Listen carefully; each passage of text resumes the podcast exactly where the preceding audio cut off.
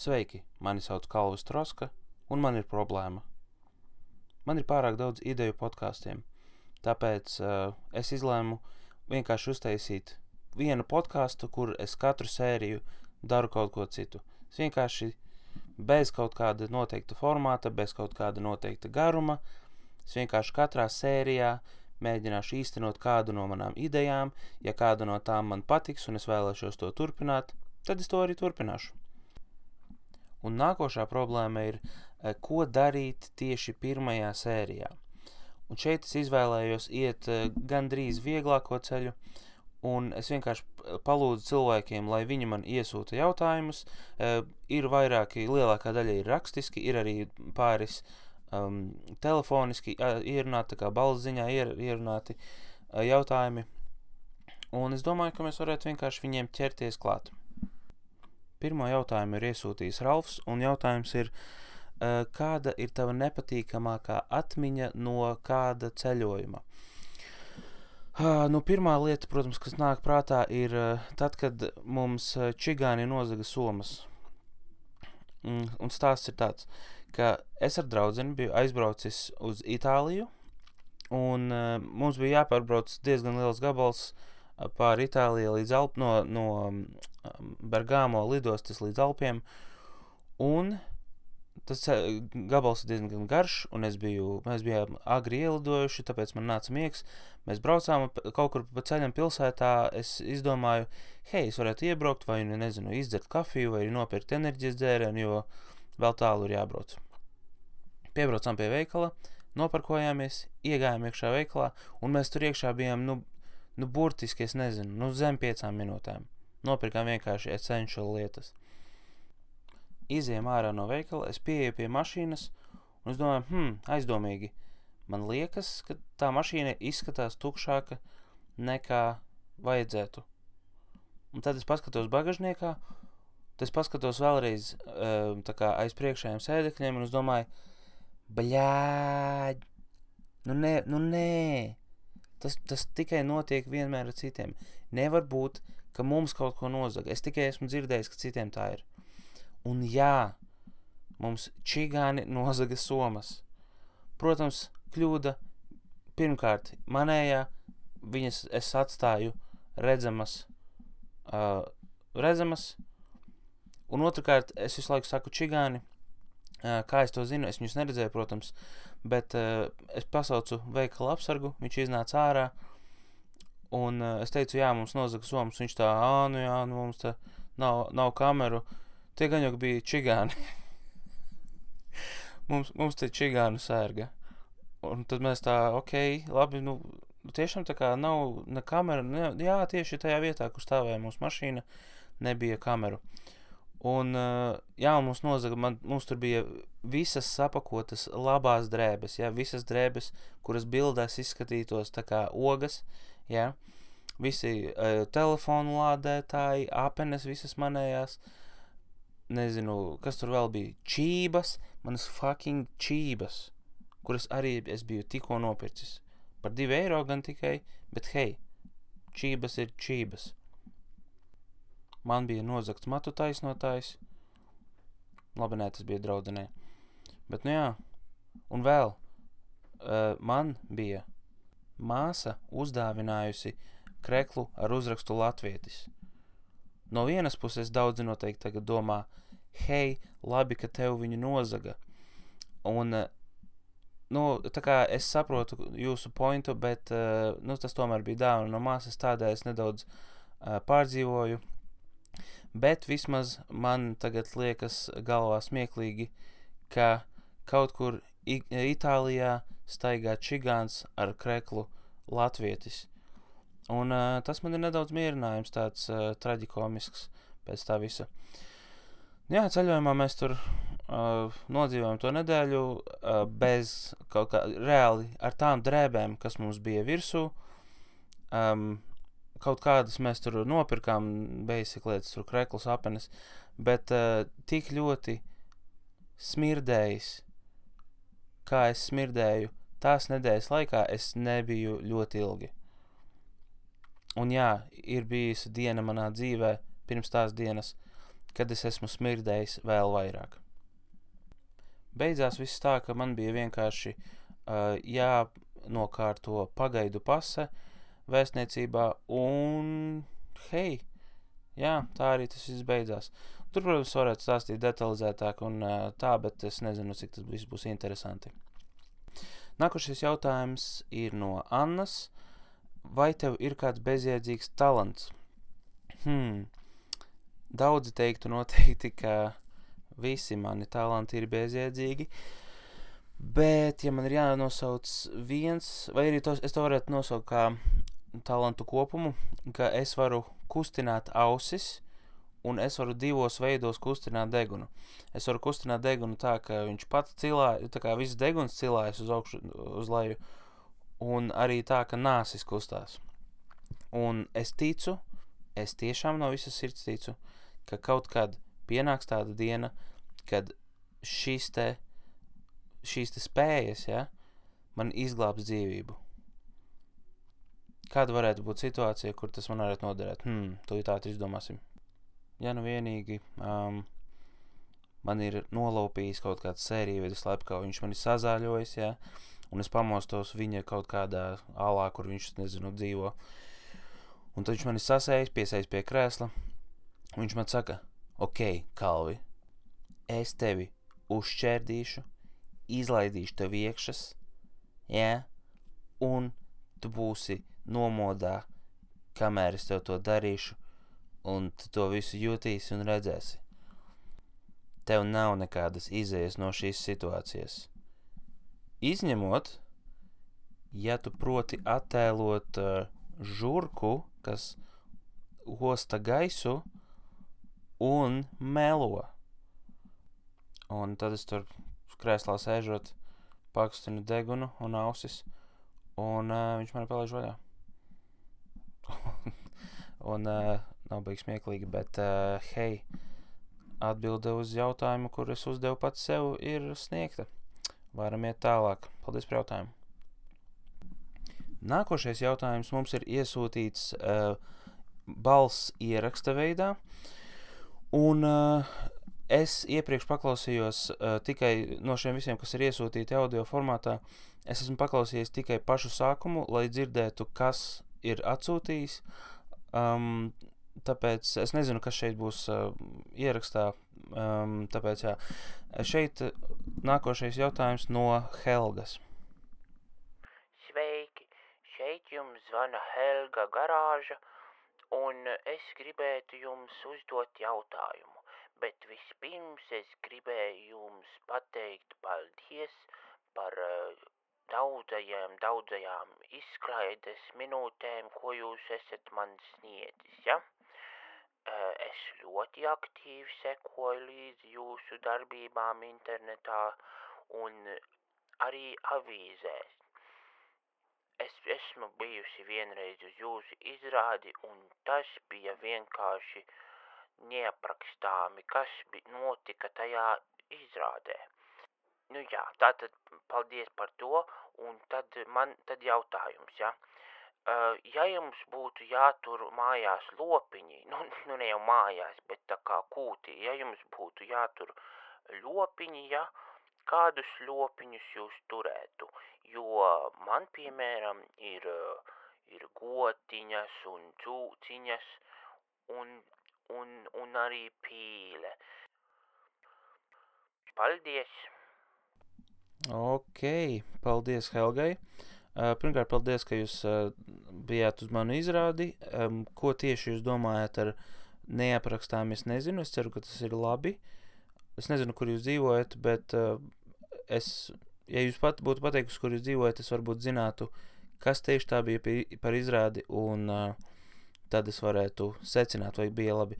Bet, nu, noteikti jau kā gāja labi. Un kas attiecas uz jūsu jautājumu, uh, lopiņi, kādus es gribētu turēt. Hmm. Nu, es domāju, ka tas noteikti nebūtu, tā nebūtu govs, jo es negribu tādu dzīvnieku, kura dēļ man ir jāceļās piecos, lai tas būtu jāslauc. Un tu nevari govi neslaukt, jā? cik es atceros no stāstiem, ko man stāstīja bērnībā mamma, tā kā govs ir jāslauc regulāri, tāpēc, ka, ja tu to nedari, viņām piens, kas ir tesmenī, saiet krējumā. Ko tas nozīmē? Viņš aizdiršās ciet, jā, visas roras. Un tu tā kā, vai tu rausti, rausti, jā, un vairs nekas nenāk ārā.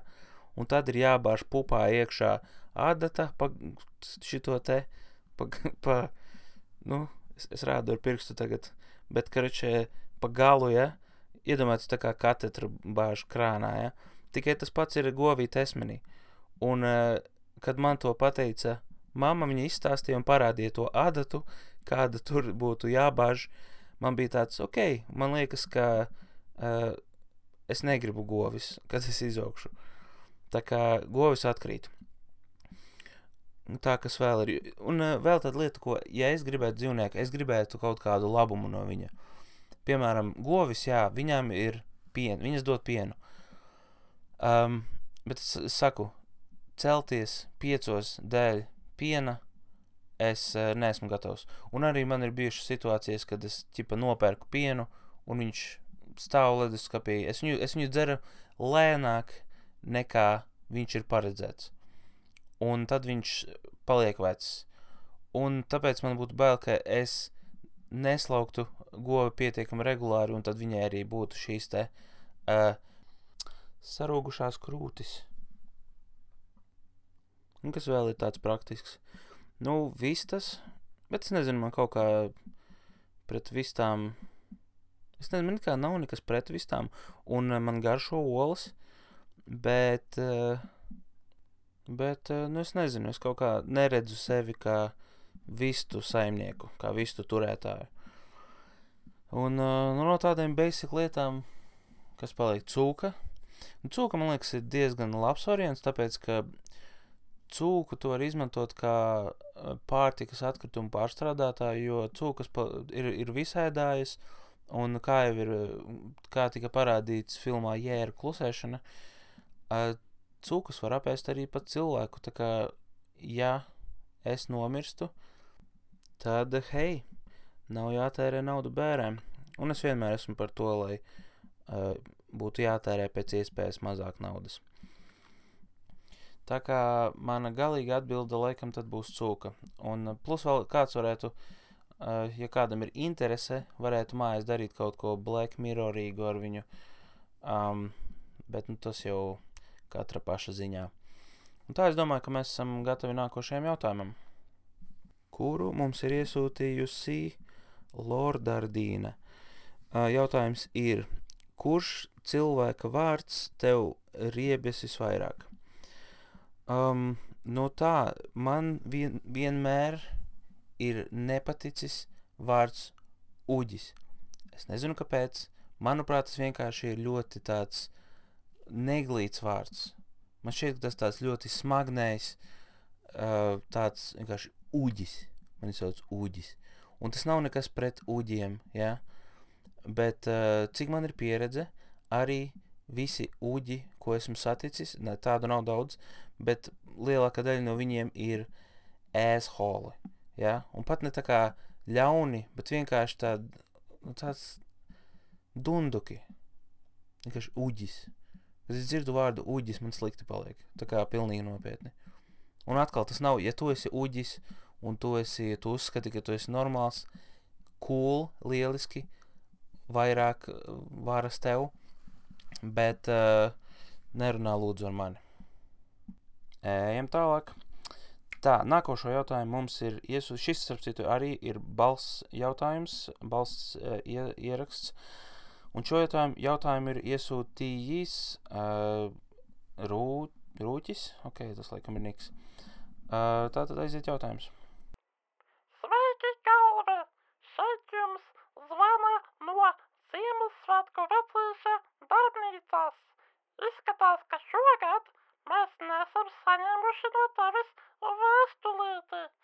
Mēs ļoti vēlētos uzzināt, ko tu vēlies saņemt Ziemassvētkos, un mēs mēģināsim šo tavu vēlmi izpildīt.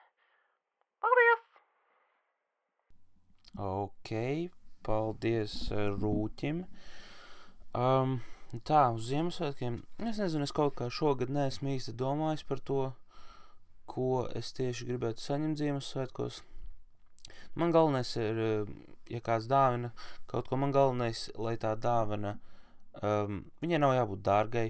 Man galvenais, lai viņa būtu praktiska, lai viņa būtu tāda, lai tas ir kaut kas tāds, ko es izmantotu. Piemēram, vienu gadu uz Ziemassvētkiem man uzdāvināja darba cimdus kas varbūt izklausās stulbi, ja? un es arī čomiem par to vienreiz izstāstīju, viņi mani izrēca, bet man ir pie dirsas, ja? tāpēc, ka tie darba cimdi, viņi bija tik fucking kruti, es biju tik laimīgs par tiem darba cimdiem, jo man beidzot nebija jāvāc suņa sūdi ar plikām rokām, ok? Un es izskatījos labi darot to tie cimdi bija īstenībā tos cimdus. Viņi tik labi izskatījās, ka es viņus vilku arī ne strādāju, bet arī ejot ārā. Viņi bija tādi nedaudz tā kā motokrosa cimdu virzienā kaut kas, jā, bet ne gluži tādi. Un šogad, nu, labākā dāvana, ko es varētu vēlēties uz Ziemassvētkiem, ir, e, lai šim podkāstam ir daudz klausītāju un galvenais kvalitāte, lai kvalitāte aug un, uh, uh, tur, tu, un lai viņa turās uh, tur, kur viņa ir izaugusi. Jē, yeah, kvalitāte. Tas ir mans otrais vārds.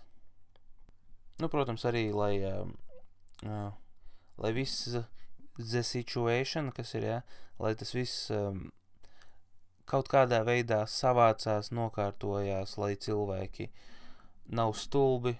Tas tas, ko es vēlētos. Un, uh, jā, neesiet stulbi. Tas ir mans ieteikums. Es nezinu, kā Rūķis varēs uztaisīt kaut ko tādu savā darbnīcā, bet, uh, hei, tā vairs nav mana problēma. Mums vēl ir atlikuši daži jautājumi. Nākošais jautājums ir no uh, Hermaņa.